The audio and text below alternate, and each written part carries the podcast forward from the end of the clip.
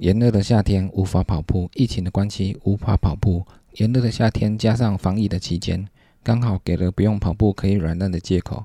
能躺着不动是多么的美好！大家好，欢迎来到简克越野来闲聊。那我们今天要闲聊的是夏天适不适合越野跑。如果在没有疫情的情况下，平常我们跑步的时段大概就是早上晨跑、中午午跑，或是晚上下班下课后到操场或是公园跟朋友一起跑、一起聊天打发时间。在夏天的时候，一大早凌晨五点，天空就很明亮，这时候晨跑的空气特别不一样，没有嘈杂的喇叭声，只有自己跑步的呼吸声。跑步之后神清气爽，整个精神都上来了。回家盥洗之后，就可以保持好精神，上班上课去。所以在早上跑步的人还算不少。那夏天的中午跑步，天气最热，通常在中午跑步，大概就是因为早上没空，或者是起不来；晚上没空，或者是太晚下班。所以中午休息的时候是唯一可以运动的时间。但是中午本来就是最炎热的时刻，所以在中午跑步，跑没几步就会满身大汗。在中午跑步的人算是最少的。在晚上跑步的话，因为天气凉爽，下班下课后去操场或公园跑步的人潮最多。晚上人潮多，一起跑步，一起聊天，可以疏解一天的压力。最好就是跑完之后，因为跑步让自己有一个借口，可以再吃个美食，然后再喝杯冰凉的气泡饮料。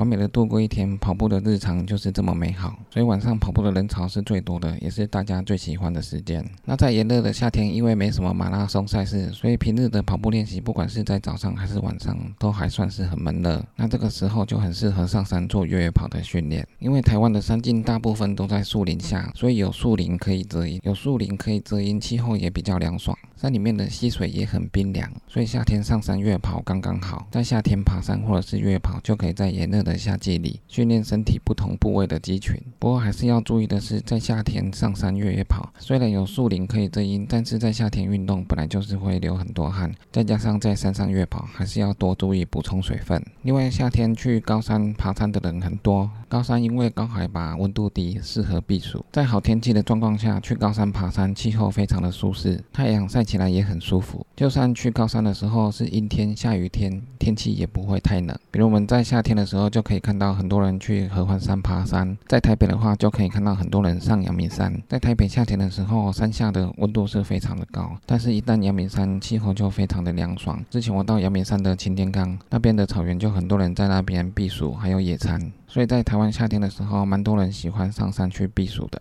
那在夏天的晚上上山越跑也不错。在晚上你要越跑，你就要带着头灯，比如在台北上军舰岩、老地方、金面山，还有象山，这些地方都离城市非常的近，也很方便。那跑到山顶的时候，你会发现上面的人潮其实不少，大家都在山上看台北的夜景。所以在夏天的晚上夜跑，除了温度比较凉爽之外，还可以看台北的夜景，非常的漂亮。那跑完之后马上到市区，所以下山之后要补充体力，非常的方便。那在国外的夏天，正是越野赛举办最多的季节。通常国外举办的赛事都是在山区附近的小镇。在冬天的时候，山区盛行滑雪的运动，但是雪融化之后，小镇的人潮变少。虽然有少部分的登山健行活动，但是人潮不会有下雪的时候那么多。所以越野赛事在雪融化之后就会陆续的举办。到了夏天的时候，更是有很多场越野赛事。然后到了秋天，赛事渐渐变少。到了冬天积雪之后，滑雪的人潮又开始变多。所以小镇在夏季的时候举办越野赛，可以维持一定的人潮。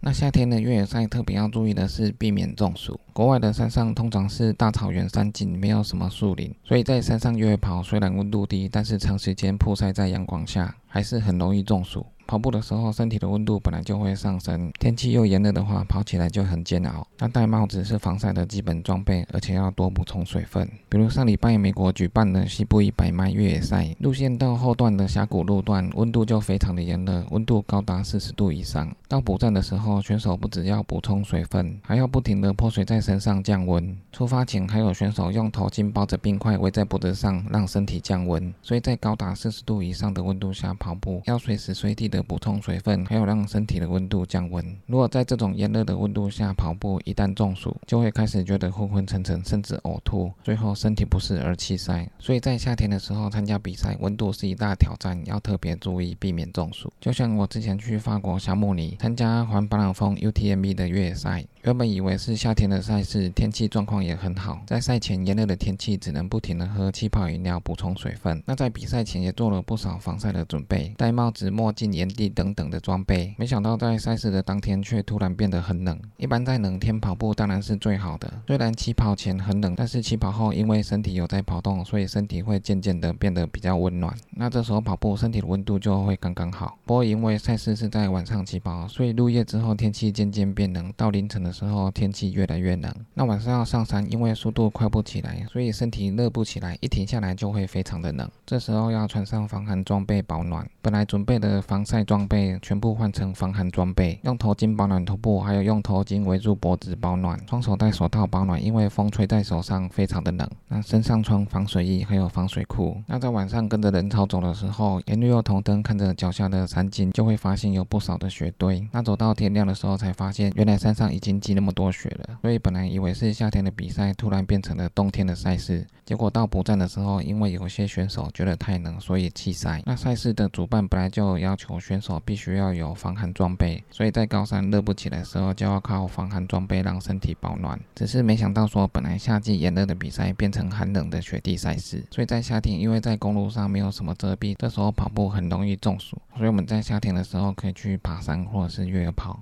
除了可以避暑之外，还可以锻炼不同的肌群。夏天如果在台湾越野跑，虽然有树林可以遮阴，但是因为天气本来就很热，又要爬山，流的汗本来就会比较多，所以身体的有些地方可能摩擦会很严重，比如胯下、腋下等等部位。因为我们重复性的跑步动作，所以不停的摩擦造成皮肤的磨伤。如果在赛事中还没跑完就发生了磨伤的情形，那再继续跑下去就会非常的痛苦。所以这些在赛事前就要做好预防，擦一些凡士林等等来预防磨伤的情形。另外还有一种不是因为皮肤互相摩擦造成的磨伤，那就是在越野跑的时候背的越野背包。如果穿背心越野跑，那肩膀的部位可能就会被越野背包磨伤。为什么会磨到？因为穿背心的话，背包就有机会跟颈部还有肩膀部位摩擦到。那如果背包又没有跟身体紧密的包覆住的话，在跑步的时候会不停的晃动，那这时候就会造成背包跟皮肤之间不停的摩擦。这个情形我之前自己有磨伤过，磨到颈部或肩膀的部位很麻烦。虽然说都有擦药，但是只要一流汗的话，汗就会流到伤口的地方，然后又会再痛一次。所以颈部跟肩膀部分磨到也是很麻烦。另外一个会被越野背包磨到的地方是背部的腰，背包的最底部也会因为晃动而不停的跟腰部摩擦。虽然有隔着一层衣服，但是在炎热的夏季还是有可能会磨伤。比如之前在夏天举办的环大台北天际线，路线长达两百 K，选手在跑到一百二十 K 的时候，背部腰尾部分几乎都有磨伤的情形。所以在夏天除了中暑的情形之外，磨伤的情形也蛮容易发生的。那另外一个，我们在夏天的跑步的时候，我们的越野背包里面可以装结冰水，或者是在水袋里面加冰块。我们背着越野背包，身体本来就会因为包覆住，所以感觉就会比较热。在冬天或者是高山地区，这个是很好的，因为背包多少有点保暖的功能。但是在夏天的时候，背包却让身体变得更热。这时候在背包里放几瓶水，或者是水袋里面装冰块，就会让身体变得比较凉爽，而达到降温的效果。那结冰水或者是水袋的冰块融化之后，再拿出来喝，也会让身体的内部感觉很凉爽。所以在炎热的夏季，在越野背包里面装结冰水，或者是水袋里面装冰块，都是不错的方法。通常在国外的赛事山区都是大草原的山径。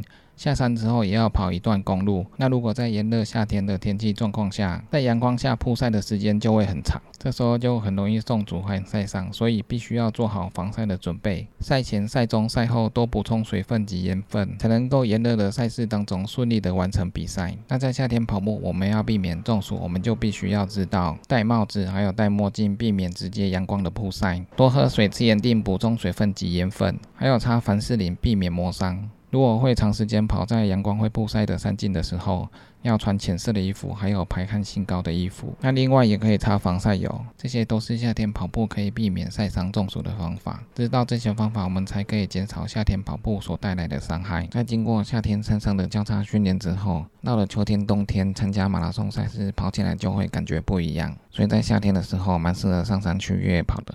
春天跟秋天也适合，冬天的时候上山越野跑可能就会比较冷，尤其是到高山地区的时候会更冷。所以夏天的时候到一般的山区有树荫可以遮蔽，温度比较凉爽，也有冰凉的溪水。那到高山的地方也不会太冷，所以夏天上山越跑还是不错的，只是说要注意避免中暑，多补充水分。那以上就是今天的杰克月来闲聊，别忘了订阅 YouTube、按赞 FB 粉丝页、追踪我的 IG。那就这样喽，拜拜。